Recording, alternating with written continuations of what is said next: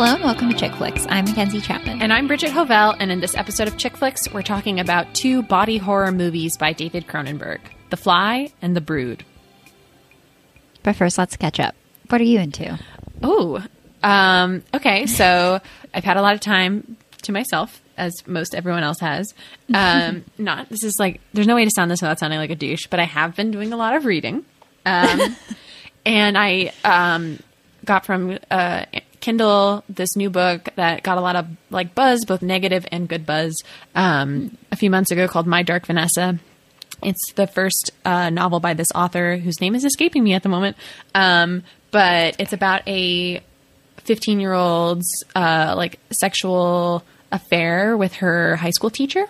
And it's told in two timelines one as the affair is happening in the early 2000s, and then one in 2017 at the height of the Me Too movement, where the girl hears that her um, the man she was having this like prolonged affair with has been accused of sexual assault by a number of other students.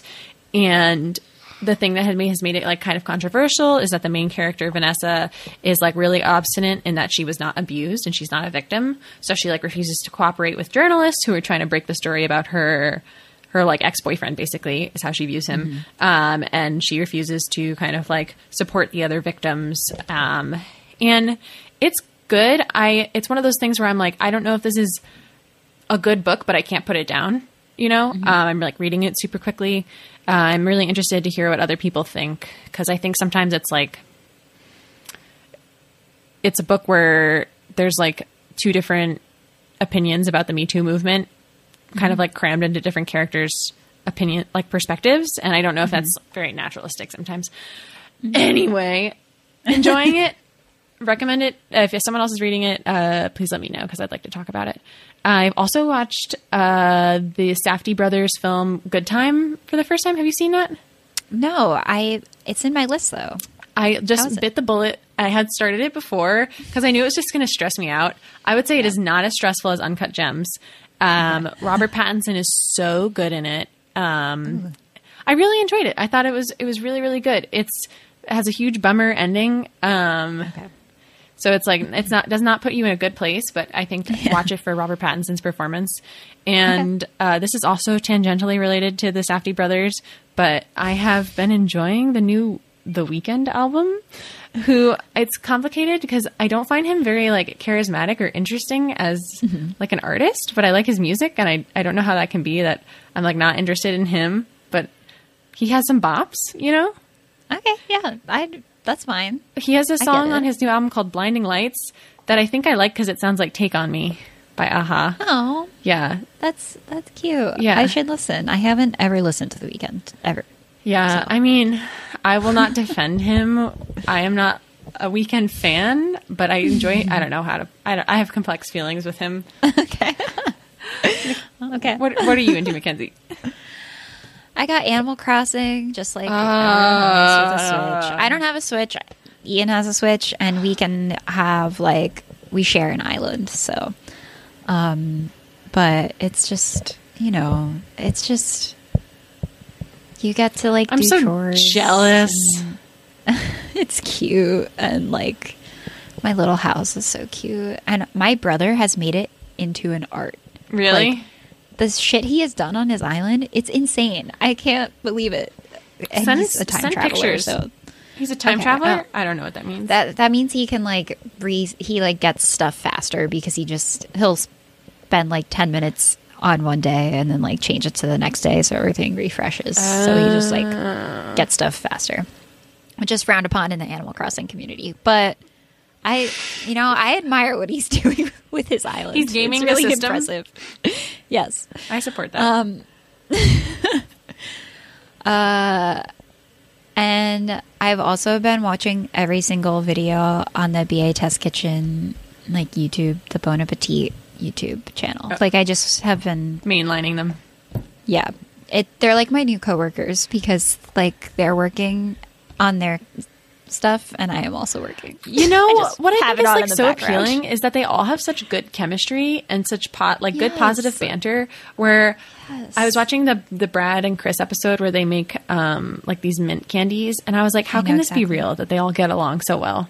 I know. I think there probably is tension that they edit out. because they hint at it. But I think they're all like professionals and they Yeah. just like work well together. Like, like Claire's kind of, Crabby.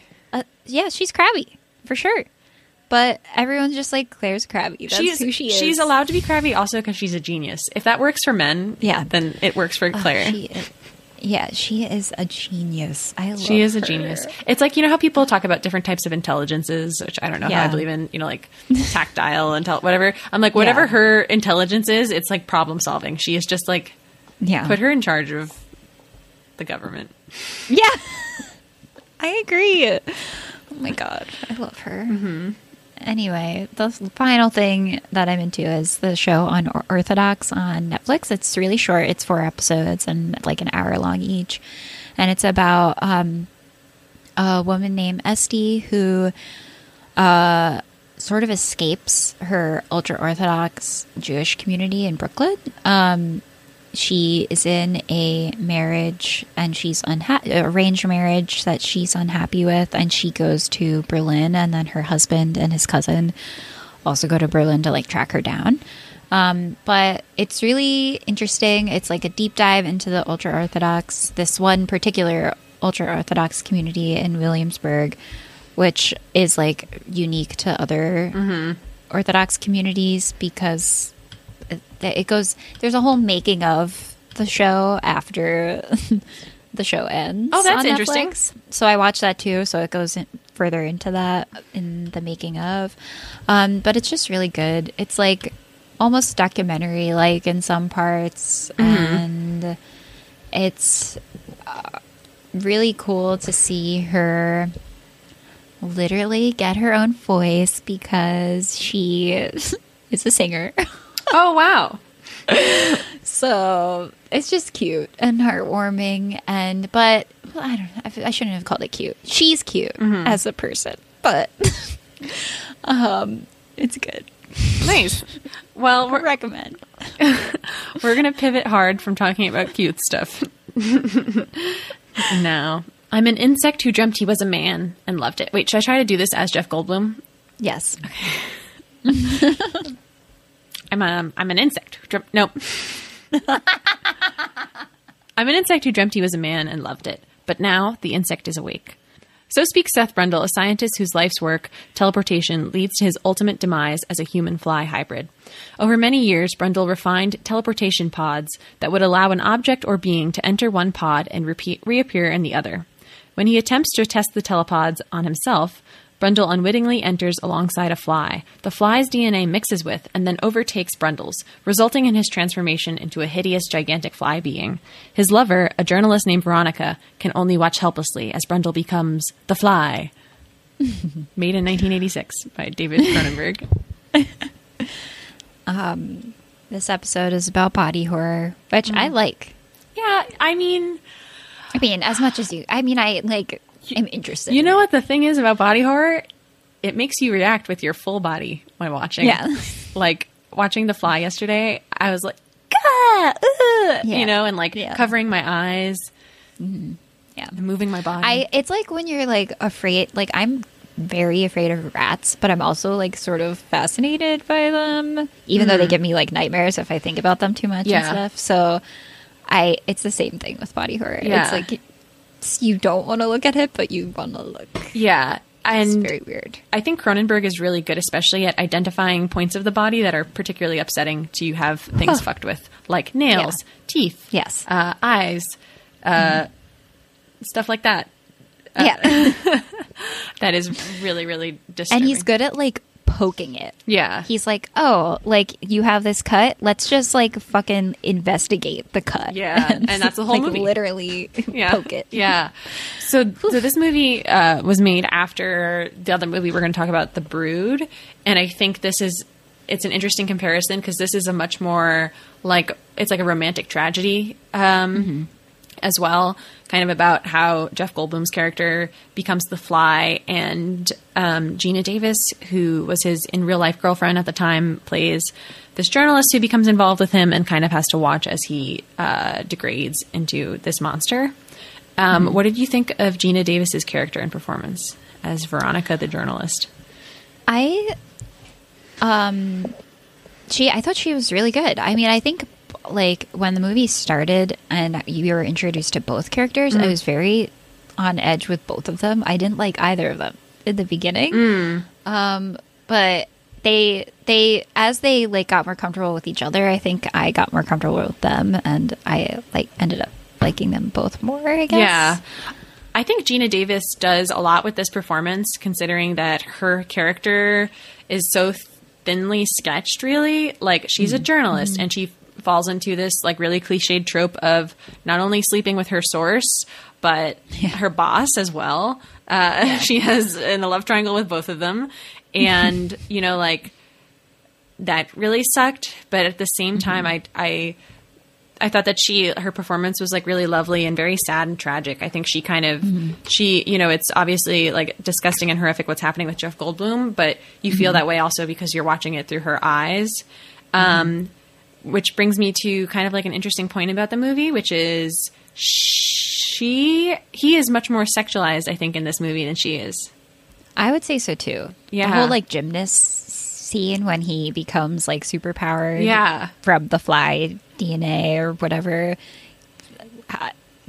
We'll get to that. And he he's just like covered in this sheen of sweat. And he was ripped even as just a stay at home scientist. He was like But he always like he's the one going into the pod naked. oh yeah, he's naked a lot. he's walking around shirtless.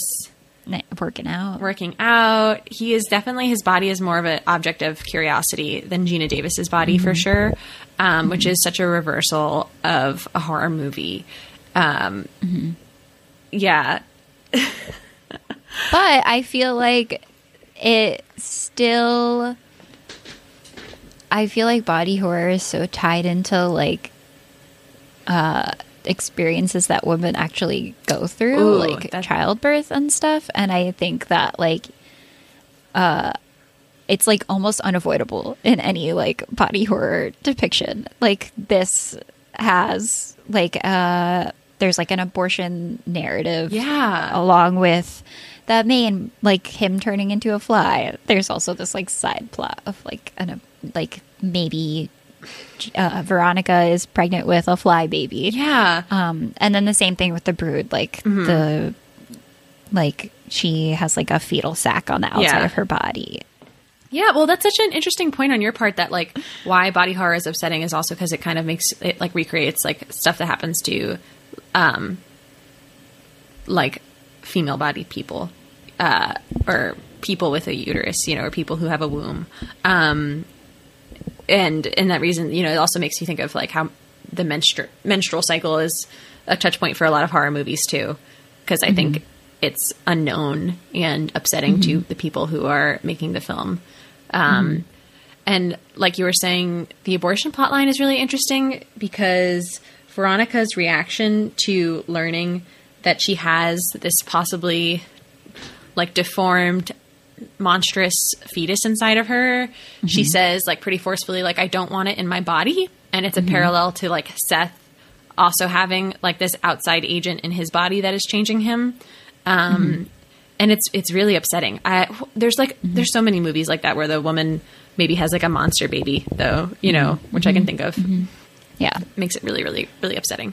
Um, Barbara Creed in The Monstrous Feminine, which is like this pretty amazing book about horror movies where monsters appear as women or women appear, appear as monsters.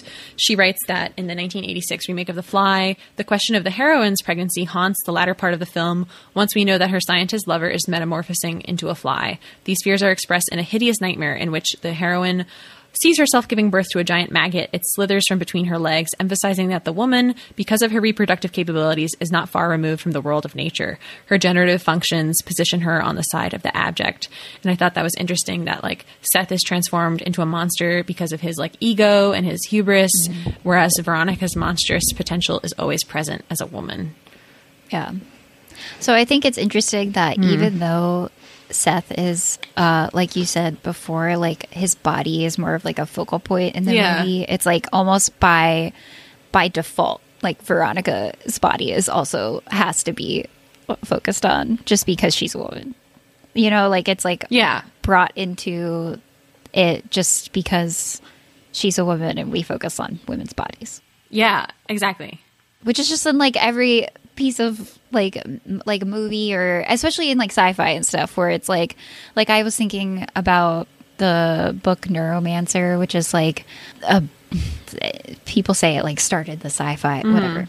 And um but like the woman that main character gets like bodily modifications to her like she gets like enhanced eyes and like things like Ew. for like cyborg basically she Yeah. becomes like a cyborg but like the man is like oh he like it's all about his like mind and like mm. which is present in this movie too Present in this movie thi- and in The Brood. yeah, I think that like I don't know. It's like Cronenberg is like trying to like ta- like connect the mind and the body, which I think is interesting. But Yeah. I think that even though he's trying to show a connection between the mind and the body, there is still this binary between like the woman and the man. Yes, one hundred percent, one hundred percent. Let's talk about uh, Jeff Goldblum's transformation too. Uh, I was like laughing, thinking about like, okay, so Peter Parker gets bit by a spider, and he develops like spidey senses that are recognizable as like things that spiders do. You Yeah. know, and he has webs like a spider.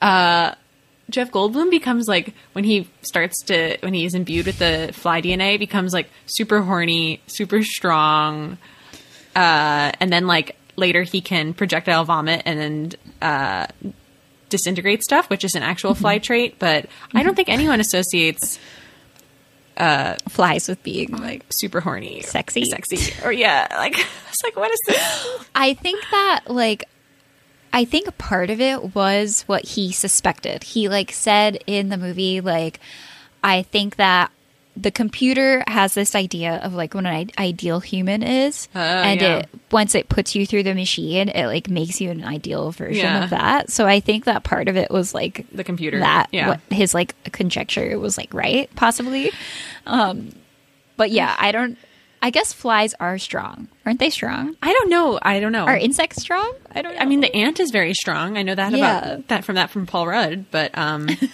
don't really don't really know. Um, what what was the sequence or special effect that you found most upsetting in this movie? the nails were the most upsetting. That was really hard. by far because I think that we have all experienced pain around our nails at some point or the other. Just Yes. like it's such a tender area, like that. It's vulnerable too, because like your fingers are something you put out into the world, you know, as like your first introduction to most. They're like a probing, yeah, vulnerable thing, and I think that it's just so visceral when you see someone like tear off a nail. yeah. The one that got me, I think, it, because I. I knew it was coming, but I just like forgot what it was like. Was when he is ar- uh, Jeff Goldblum is like arm wrestling some men at a bar, and he just like fucking tears off this guy's hand. I was like, ah! when I saw that. That was really upsetting. The bone is like protruding. Yeah. it's bad. when he starts vomiting like this milky substance, that was really hard for me Mm-hmm. too. Yeah, the milky substance is really gross. I found it very unbelievable that Veronica would still hug Oh, Him. me too, me too, me too, me too, me too, me too. like he brought the first time his ear falls off, and she's like, I'm then going in for the hug. vomits. I think, and then she hugs him, and I was like, "Whoa, she really loves him." like, I saw this tweet that was the scene from The Fly where first you just see Geena Davis and she's like really upset. She's like on the verge of tears and she's like, "Ah, I just, I just wanted to check in on you and see how you are. And then it pans like a quick cut to Jeff Goldblum looking, you know, just terrible. And the caption of the tweet was, "Women are such ride or dies." uh, yeah, to a Yeah. to maybe a fault. Um, oh, so a lot of people kind of read a AIDS allegory into this movie, which I Mm-hmm. thought was interesting. Cronenberg has said he was thinking of it more of just general, like watching a loved one become sick um, and die, Mm-hmm. or like the aging Yeah. process. But I think you could definitely read, um, do a, a reading of this where it's related to AIDS. Um, Yeah, the basic premise of The Fly, this is from the DB commentary, um, is that about two lovers, one of whom contracts a disease and the other is forced to watch and ultimately helps the sick one commit suicide. Um, Cronenberg says, but you have to consider how many people have given themselves their own death sentence in the mirrors, in their mirror, in their bathrooms by discovering that the thing in the shower or the mirror. What is he saying here? Sorry. I'm not sure what this quote is. Yeah. I think it's like saying like, uh, oh, you find like like if you find like a lump in Oh, your whatever, then you know that like something's Wrong. wrong. And he sort of, I think uh, Seth sort of goes through this. He finally has this realization that he might be dying when he's like looking in the mirror and his nails are falling off and pus is coming out of his pores, and he's like, "Oh shit, am I dying?" I think that's good. Yeah. And they were dating in real life at this time too, Goldblum and Geena Davis. Mm-hmm. Jeff Goldblum doesn't do it for me. Not me neither. I, you know, especially in this movie. His hair is very strange. Like before the fly transformations, I was like, "What's going on with your hair, buddy?" yeah. And he was also just sort of creepy. Like he, his whole, I don't know. Yeah. The other day, Tim asked me, like, has Jeff Goldblum done anything really bad? And I was like, he hasn't been like outed or anything, but I think the consensus I think was. Well, I think the consensus is like he's just a generally creepy guy. You know, like Yeah, yes, he's just yeah, like general, think your so. garden Yeah. variety creepy man. Like, t- yeah, and, touching. like, young women. yeah, like there's a Very picture young. of him you see all the time on Twitter where he's has his arms around these two blonde girls and is like holding their necks. You know, Yeah, yeah. so his wife right now is much younger than him. Yeah. He's just he's just he's a lot like an insect already. Yeah, actually, he's very well cast. For sure. They both are they both are very well cast and I think this I kind of I do applaud him for taking on a movie that he is obscured for the a large percentage of this movie and his Yeah. performances um could be could have been hindered by all the prosthetics by another actor, but he's he's Yeah. quite good in this. I like how how much there is to talk about with this movie, Mm-hmm. and how like tight it is. It's a very like um, Oh yeah. it's such a simple premise, but it's like they really are very they like explore it to its fullest. Yeah, like it's economic. Yes, it's very good. I like this movie. A What lot. did you think of the ending, though? Eh, So the ending is Veronica sh- kills uh, Jeff Goldblum. I can't see any other way that it would end. I thought it was just abrupt. I was waiting for there to be like a epilogue. You know, I read that there were a bunch of possible epilogues, Uh-huh. and they were like, they were just like, no, Just end it. no epilogues. They one one possible epilogue was that she gave birth to a butterfly. Oh yeah, I read that too. That would be a very Chloe ending. I also read that she was going to end up with her old lover slash boss. Oh my too. god, I yeah, that would be horrible. I was like- I think everyone hated it. Yeah. everyone hated the ending, Yeah. including including Cronenberg, and so Yeah. thank God that didn't. Oh, happen. he was. he was so terrible. bad. He was like sexually harassing her, and then like towards the end of the movie, you're like, wait, am I supposed to be rooting for this guy now? I know. This is terrible. I was like, who? I did think that at the end. I was like, who would have thought that this like evil ex who was stalking her would turn out to be like The hero. hero? He's guess? helping her get an abortion. I was like, this is very conflicting Yeah. for me. Yeah. Very strange. Oh, Cronenberg appears in that scene as the gynecologist too. I yeah, I read that was because Geena Davis didn't want some rando actor like up in her business, so she wanted it to be Cronenberg. but I'm like, was she like? I don't think it was explicit though. It wasn't. I mean, also it's so a movie like, set. Put on, Yeah. fake it. Yeah, I know. I was like, she was probably wearing like pants. Yeah, like that's very, very, very weird. anyway, Okay, this first one star review just made me laugh. The wording, the most horrible movie in my life. I like it too. I it made me laugh. Yeah, It is a good one. this one, the la- the second one confused me. It says Let's this movie has one redeeming value. It has inspired what has to be the all-time classic worst pun in the history of the world. It came from Bob Hope. Hey, did you see this new movie, The Fly? Jeff Goldblum plays a mad scientist who accidentally turns himself into a giant fly. My favorite scene in the movie is when the scientist and his wife are sitting in a restaurant. The scientist drinks a bowl of soup, and his wife turns to the waiter and says, Waiter, there's a soup in my fly. it's not. It's not a pun, really. It's so confusing. It's so long. It is so long. And I, I don't believe that's the movie one one redeeming quality is that it made a bad pun. Yeah, no, not at all. There could have been more fly humor in this movie.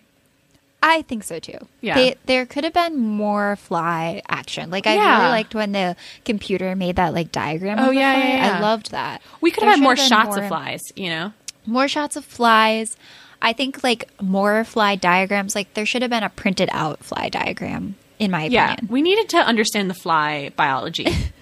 I agree. I agree. Wait, I think I read somewhere that Cronenberg used to be a. f- Oh yeah, uh, I read that too. Of an insect scientist. Yeah, he just yeah. studied insects in college. His major was um, the type That's of bug that butterflies are. I don't know the scientific Wow. name. Pretty cool. Wow. Yeah, Yeah, that is. that'd be like cool. calling me an art historian. So, you know. You are an No. artist. Wait, before we give our final thoughts and ratings, I also wanted to talk about something I read on the Wikipedia page, which is that so there's two or one baboon, I guess, in this movie. It's probably the same baboon. Um, Oh. Who they conduct the experiments on, and they were saying that um, baboons basically can't be trained, so they just kind of had to like let it just do its thing and hope that they got the correct shots, but that they're also you know super hierarchical in their baboon day to day life, and it really it was like scared of Jeff Goldblum because Jeff Goldblum is so tall. I. That's another thing. I was like, why a baboon? It's probably so expensive. Like, get a fucking I- cat. I know. I was like, what about a rat Yeah. or like a ma- like a mouse? Maybe why because not? a baboon is like a human in a, or closer to a human. I don't know. I guess I was. I, baboons scare me. I too. know. And I was like, if you the baboon can't even act or be trained, seems like a weird waste. And it was like attracted to the screenwriter or something. Yeah, yeah, Like yeah, someone yeah. on set was like attracted to it. I was like, ah, that's so this scary. workplace does not seem great. Yeah. Anyway, Mackenzie- what are your final thoughts? Um, I really liked it. I enjoyed watching it again. I think um, Cronenberg movies are like really rewarding to like poke at the subtext of, um, and that he really knows he's like an expert master at poking at things that um, affect us. Uh, I'm gonna give it a seven. I really enjoyed it. Yeah. What about you? I think I, this is so. This is my first time seeing it, Mm-hmm. but I really liked it, and I'm gonna get it a seven two. Nice. I really liked it. I like Cronenberg, and uh, like I said, I like body horror. I'm liking it more and more as I grow older. Ugh. Yeah. It's weird, but you know, I'm into it. It's because our bodies are becoming more monstrous with age. I think also like I work in the beauty industry and a lot of the things that like the treatments and stuff could also be I think explored as body horror. So I'm just interested in thinking about that a little bit. That's more. so interesting that the line is very thin between uh, beauty and monstrosity. Yeah, because I mean, the things that you do to your body to maybe like make it more beautiful could be uh Yeah. like they are horror as you do them and the result is determined to be beauty. Like in this uh deep focus review of the fly um Bri- what's his name? Brian eggert yep uh, says um the abortion surgery are on a basic level uh the willpower to change the body can overcome naturally occurring physical processes. The mind can take action to destroy a physical progression, just as liposuction, cosmetic surgery, or organ transplants reinforce or work to better the body. It's just interesting about, like, I don't know. The tie is just like, yeah. I want to think about it more. Yeah, there's a writer, Arabelle, Arabella um, Sicardi. Sicardi, who writes a lot about like beauty. How did you know that? That was amazing. Because I wow, I do have a memory. Uh, yeah, you do. She writes a lot about how beauty is terror and vice versa. Um, if you wanted to read more into that. yeah. All right, let's jump on in into our next film. The Brood but from 1979. Frank and Nola Carveth are battling for the custody of their five year old, Candace. Frank remains Candace's primary caretaker, while Nola is in an experimental therapy facility, the Somafree Institute. At the Institute, Nola relives childhood abuse under the guidance of the austere Hal Raglan, who role plays as Nola's parents and Frank. While Nola processes feelings of abandonment, trauma, and rage, the people closest to her are stalked by menacing, childlike monsters. The monster children attack and kill her abusive mother, her distant father, and Candace's school teacher, whom Nola was threatened by. Frank soon discovers that the monster children, who are uncannily similar to his daughter, are manifestations of his estranged wife's rage. This movie was crazy. Yeah, absolutely insane. Like I admire that like how unique it was in its premise just because like what the fuck. I've never like Truly, thought of anything like truly. this. Uh, it's interesting too to watch. I, I don't know about you, but I watched The Fly first, then The Brood. Me too. Um, and they're you know like seven years apart, but this movie seems so much more seventies. Uh, Yes. you know, it just Oh, seems yeah. Mm-hmm. m- much older, much more dated um, in its costuming and the actors and performances, even. Um, Mm-hmm. So this was inspired by Cronenberg's own divorce, uh, and he modeled the main characters Frank and Nola off his wife and himself. And you can tell he's definitely working through some divorce feelings. At one point, a character says, I think the the lawyer, Frank's lawyer, says to him like the law believes in motherhood. They're basically like, oh, women always win Yeah. custody cases.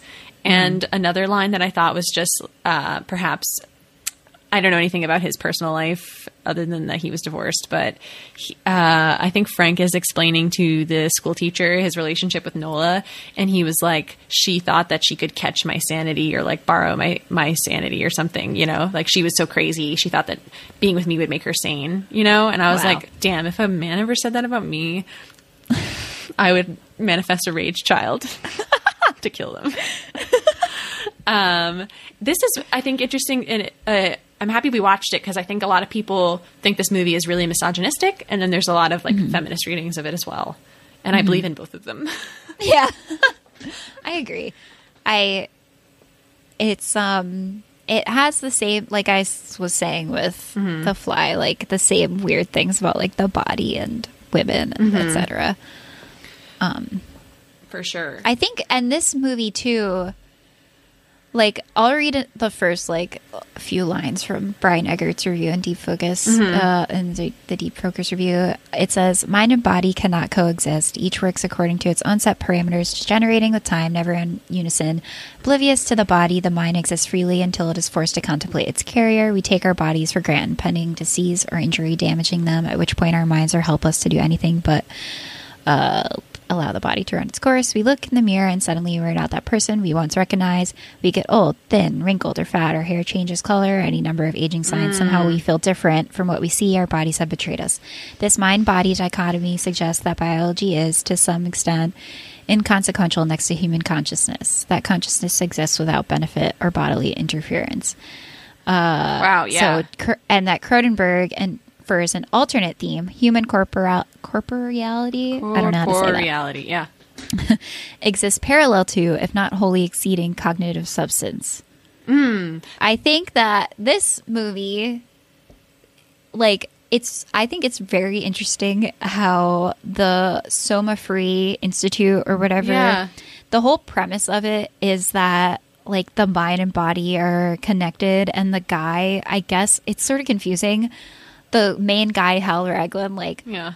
by getting you into the by doing his therapy on you the mind like manifests uh like her rage manifests as these like demon children but like this other guy like manifests like cancer of the throat Yeah. I- and like at the very end there's a shot of Candice being driven away and she herself has like these things growing on her so it's like suspected that she will eventually have like some like it's it's a like an ill it's like an illness of the mind is manifesting as like a physical illness mm-hmm. sort of Yeah. which I think is really interesting, and I f- almost wish they did more. They went into that more, Yeah. because it's almost like, in terms of body horror, this movie is pretty light on it until the very end, which I think maybe if they had explored that more, there would also be more body horror. I don't know. Yeah, and maybe it would have been a bit more of an exciting film. Um, Yeah. you know, it's very quiet until maybe the last Yes. fifteen minutes or so, Yes. where things definitely pick up. So there's like this plot where, um, Frank is trying to get custody of his daughter, and people in his life uh, and in his family are being picked off by these crazy little monster kids, um, who were apparently played by female, like little girl gymnasts, which is funny. That's so cute. and they were upset because they couldn't see the movie because it was rated R. Um, uh, and th- there's like the other interesting parallel to The Fly is that this is also about a couple. One member of the couple is undergoing or has undergone this like um, horrific transformation, but um, whereas like Veronica is like a really dutiful partner and she's really sympathetic towards Seth, Frank is repulsed and horrified by Nola, um, and Nola is much more villainous than Seth is as well. It, I think she's supposed to be unaware that her kids are killing people. Yeah, but it seemed like she knows. Yeah, it- at the end. Yeah. they kept saying she doesn't know, she doesn't know, but then at the end it was like sort of. Her like villain turn where she's like, Yeah. do I sicken you?" Um, oh my god, it was, that was so cool, but also insane. It was pretty insane. So sh- the end of the film is Frank. It's their only scene together, and apparently the Yeah. actress Samantha Eggar was only on set for three days. Um, Yeah. She is wearing this very cool white top that's like two winged panels, and Yeah. she lifts them up. And um, I will say that I did not even focus on her breasts for a second because what the I other think. stuff I think they were covered. they were covered. Okay, I'm pretty sure. Yeah. yeah, but she has this like external sack where she grows the kids. Yeah. It's it's crazy looking. It's It's like crazy. f- a few different things, a few different sacks are going on. She Yeah. can maybe spit out a few at a time. And she pops one out of its sack and like licks it. by Like by biting it. Yeah. She bites like in Twilight. yeah. Stephenie Meyer, Bites the you owe Cronenberg some money. the- she bites the sack open like Edward did with Bella. and cradles her bloody rage child. Yeah. And licks the blood off of it. Yes, it is very upsetting. Insane. Yeah. Here's what Barbara Creed had to say about the brood in The Monstrous Feminine. The final scenes help us to understand the possible origins of Nola's rage, her husband's disgust at her maternal mothering functions, Nola as an archetype, ar- archetypal queen bee, uh, as woman in her reproductive role repulses man. The difference here, of course, is that Nola, compared to other women, conceives and gives birth to her brood alone. The her parthenogenic offspring are like zombies. Without a mind of their own, they are completely at their mother's bidding. They are, in fact, the mother. The father, it appears, has retreated from the family scene altogether. The implication is that without man, women can only give birth to a race of mutant, murderous offspring. Um, and the other kind of interesting thing about this movie that I think would be fascinating, even without like the body horror elements, is that it touches upon how like basically like trauma is generational and like families repeat the same sort of Yeah. um, model like relationships uh, where Nola is the way she is because she was a victim of her mother's abuse, and then at the end of the film, we see that Candice is also developing these um, sacks on her body because she has been abused by her mother. Um, which I thought was really interesting, and it made me think of some other horror movies where a girl inherits like a monstrous ability from her mother. Um, and the one I thought of was this werewolf movie called When Animals Dream. Uh, I think it's like an, it's like an Eastern European film, but it's about this girl who lives on like this small fishing island, and her mother is dead, and she starts to undergo like werewolf transformations, and she eventually realizes that her mom died of her own werewolf transformation. Uh, But it reminded me of that, of like something that like mothers pass to daughters as a Yeah. trope. Or like Raw, another Oh yeah, or like movie. Raw. That's very true. Her mom is also. I think it's definitely a trope. I'm like, it has to. Yes, there has to be more examples of women picking up fucked up stuff from their mom. Uh, uh, uh, I didn't like the husband's performance. I thought he was too flat. I don't know about you. Um, yeah, I I especially compared to Nola, the girl, the Yeah. woman. Yeah, Or Jeff Goldblum's performance either too. You know, like Yeah. just really flat. I thought Candice was also really creepy. Candice was creepy. Yeah. Candice should have been a red flag that something was up yeah. with the whole family. and they called her Candy. I think it's important to mention that everyone calls her Candy the whole time. yeah, Which, like, she this girl is ready is like going to be traumatized. no deeply, deeply, deeply upsetting. Yeah. um, so I think that the feminist reading of this movie um, is that you know, like Nola is the way she is because of the men in her life. Like the doctor, her husband. She also, at one point when she's kind of like in therapy addressing her father, blames him for not protecting her from her mother. So I think some feminist film scholars, including Barbara Creed, have kind of read this movie as she is the way she is because of like male intervention that have driven her to this um, point, uh, rather than her being inherently like monstrous. Maybe uh, it's their reactions to her that have pushed her in this way, direction. Yeah, I guess, I guess I could see that. Like the perfect storm of bad things. Yeah, This- like three out of four of those are men. yeah, it's definitely like kind of an indictment, like a snarky indictment. I think of psychotherapy and therapy in general. Yeah, I think so too. Like, look at this quack. Yeah, And what he's up I to. think it's like uh, uh, they show a shot of the um, Hal. What's his name? Hal Raglan's Yeah. book, and it's just like I can picture so clearly, like, like it's it just is like a '70s paperback book. Like you can picture Mm-hmm. it. That I think just in the '70s, a lot of weird shit was going on. Do you know what I mean? Like I think Oh, for sure. that is also a like time capsule of like the way that like weird weird science psychology shit was happening in the 70s i'm sure now too but it just had a certain aesthetic Oh, yeah, yeah, yeah. It really, really, really, really did. Uh, it's funny that the little monsters are like in snowsuits.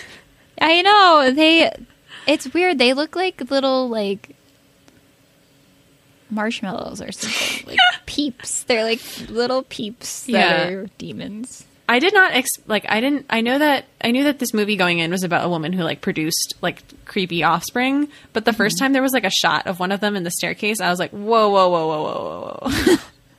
i was expecting creepier yeah, me too. I was expecting because they look like cat people, like Yeah. cat people, almost like. uh And I was expecting like like an oozing type deformity. that would have been like a, yeah.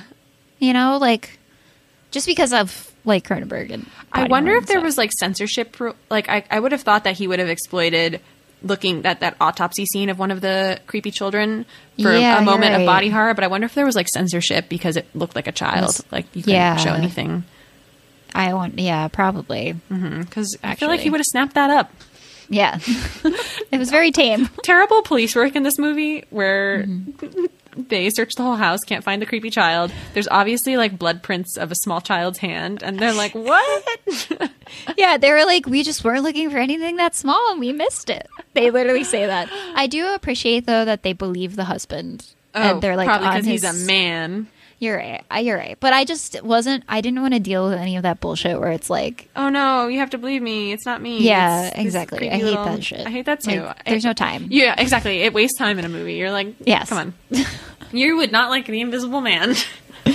God damn it! I know. yeah. Da, da, da. Oh, Roger Ebert hated this movie. He can kind of be one of our one star reviews. He said this movie is a bore. That's because hardly anything of interest happens until the last 15 minutes or so. Eggar's husband is opposed to the Institute, thinks she's being a prisoner there, rants and raves a lot, and finally breaks in. But otherwise, there's just a lot of coming and going and musing, as the music on the soundtrack hints darkly at terrible things to come. What's the purpose of this film? Other than to serve as a tax shelter, of course. I don't know. It's never really scary. It's disgusting in ways that are not entertaining, as opposed, for example, to the great disgusting moments in Alien or Dawn of the Dead. You know, I think that it's just it is entertaining in the way that it is disgusting. I disagree there, but I do agree that nothing interesting happens Yeah, it's a. the end. It's it's if the fly is pretty economical in its storytelling, this is Yeah. very drawn out, Yeah. very drawn out until the end. I'll read the first one star review, which is just ninety percent just plain boring. Also by Roger Ebert. Just kidding. That was a Chick Flicks original, JK. It was from IMDb. Okay. Yeah. Um, the second is thank goodness this turd bombed so they couldn't do a part two. The fake blood was lame. The attack on Grandma was about the most hilarious thing I've ever seen. The whacks were off target and were obviously doing no damage. Pretty funny it was with a meat tenderizer though. No damage. it was like a video game. These children can barely function with their meat tenderizer. It's like me when I try and like shovel something in Animal Crossing and I miss and I just do a little dance. That's like how Yeah, I Sorry, wish, everything I relates I, I wish I could relate to Animal Crossing. I should like stream it so you can watch me. Oh, you should. That'd be so soothing. Become a I have Twitch such girl. a cute house. Oh my god. an e girl. An e girl. Mm, I mean, in this economy, might be the only source of. Sell my my bathwater. Oh, that's viable. Um, it would really help us out if you left us a review on Apple Podcasts and subscribe wherever you get your podcasts. You can follow us on Instagram and Twitter at Chick, Chicks, Chick Flicks Pod at Chick, at Chick Flicks Pod. and email us at chickflixpodcast at gmail.com. Our next episode will air on April 20th, and we will be talking about The Wailing and The Wicker Man, the original, not the Nick Cage one. yes, I've never seen either, so excited. Chick Flicks is researched and written by Bridget Hovell and edited by Mackenzie Chapman. Many thanks to Tim Creep Carlson for our music. Thanks for listening to Chick Flicks. Bye! Bye, stay safe, wash your hands.